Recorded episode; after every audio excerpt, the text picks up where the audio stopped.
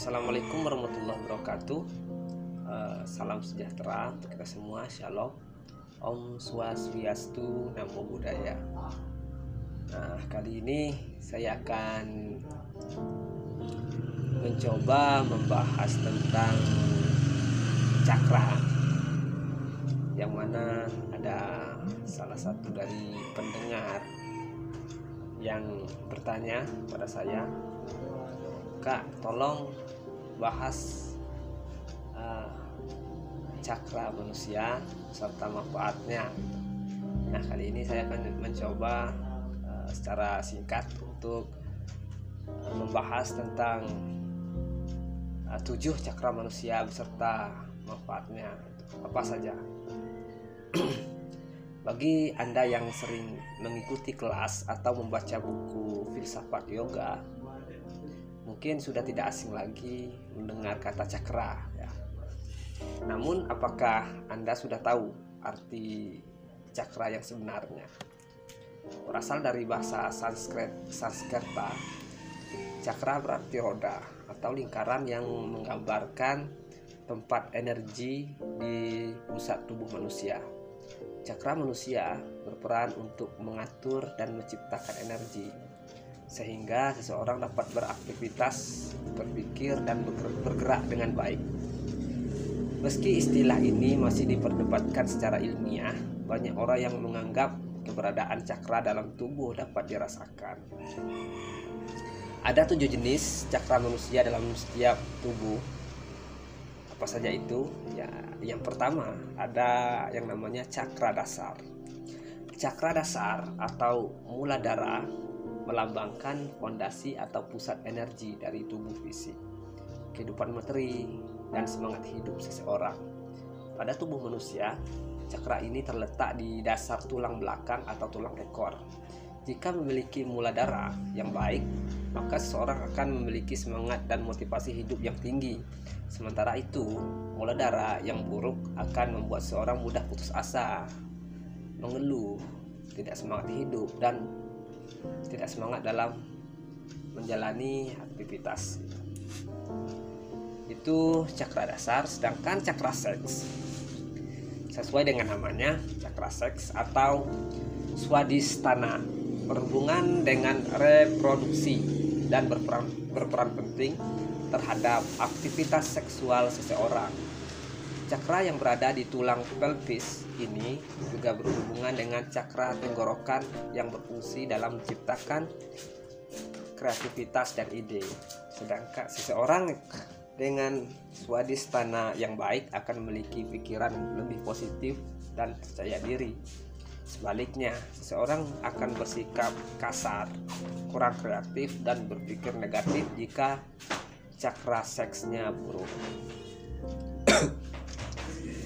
Terus yang ketiga ada cakra manipura berada di sekitar pinggang dan pusar. Cakra manipura berperan dalam mempertahankan vitalitas seseorang. Seseorang dengan manipura buruk akan mengalami iri hati, rasa malu, dan perasaan tidak nyaman dalam diri. Namun, mereka yang memiliki cakra yang baik akan merasa aman nyaman, bebas mengekspresikan jati dirinya dan percaya diri.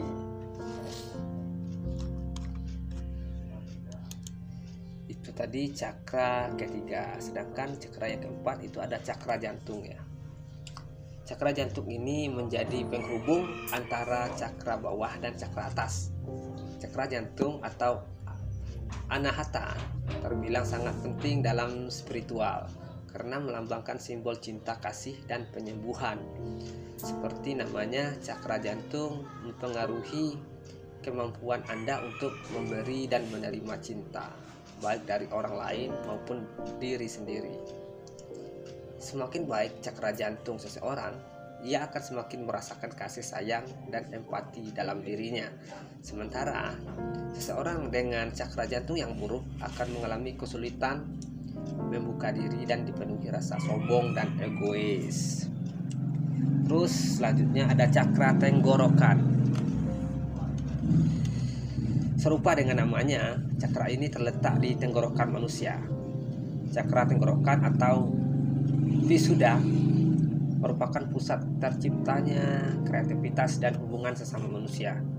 Ketika berfungsi dengan baik, seseorang dapat mengekspresikan dirinya dengan benar dan jelas.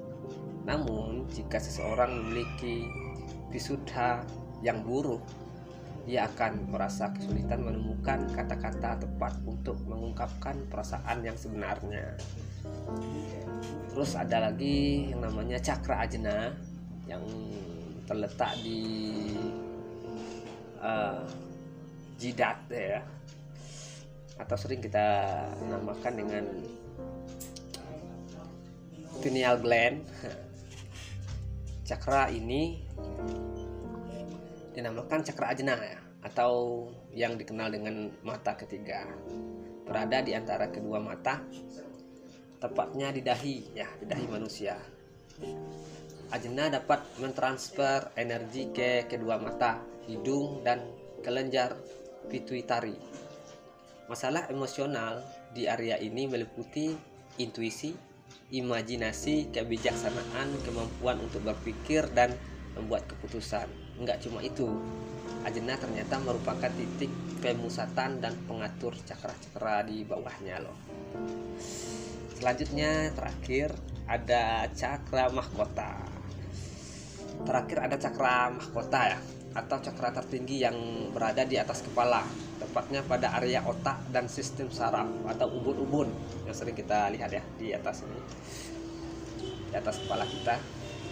Kalau uh, bayi yang masih uh, lima tahun itu masih ubun-ubunnya bergerak-gerak. Nah di situ letaknya cakra mahkota gitu.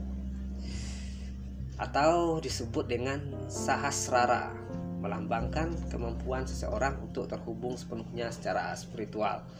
Jika berkembang secara sempurna, ia dapat memiliki kesadaran yang lebih tinggi. Sayangnya, sasrara juga punya dampak negatif bagi seseorang, misalnya mudah depresi, stres, serta sulit memahami sesuatu yang mengasingkan diri.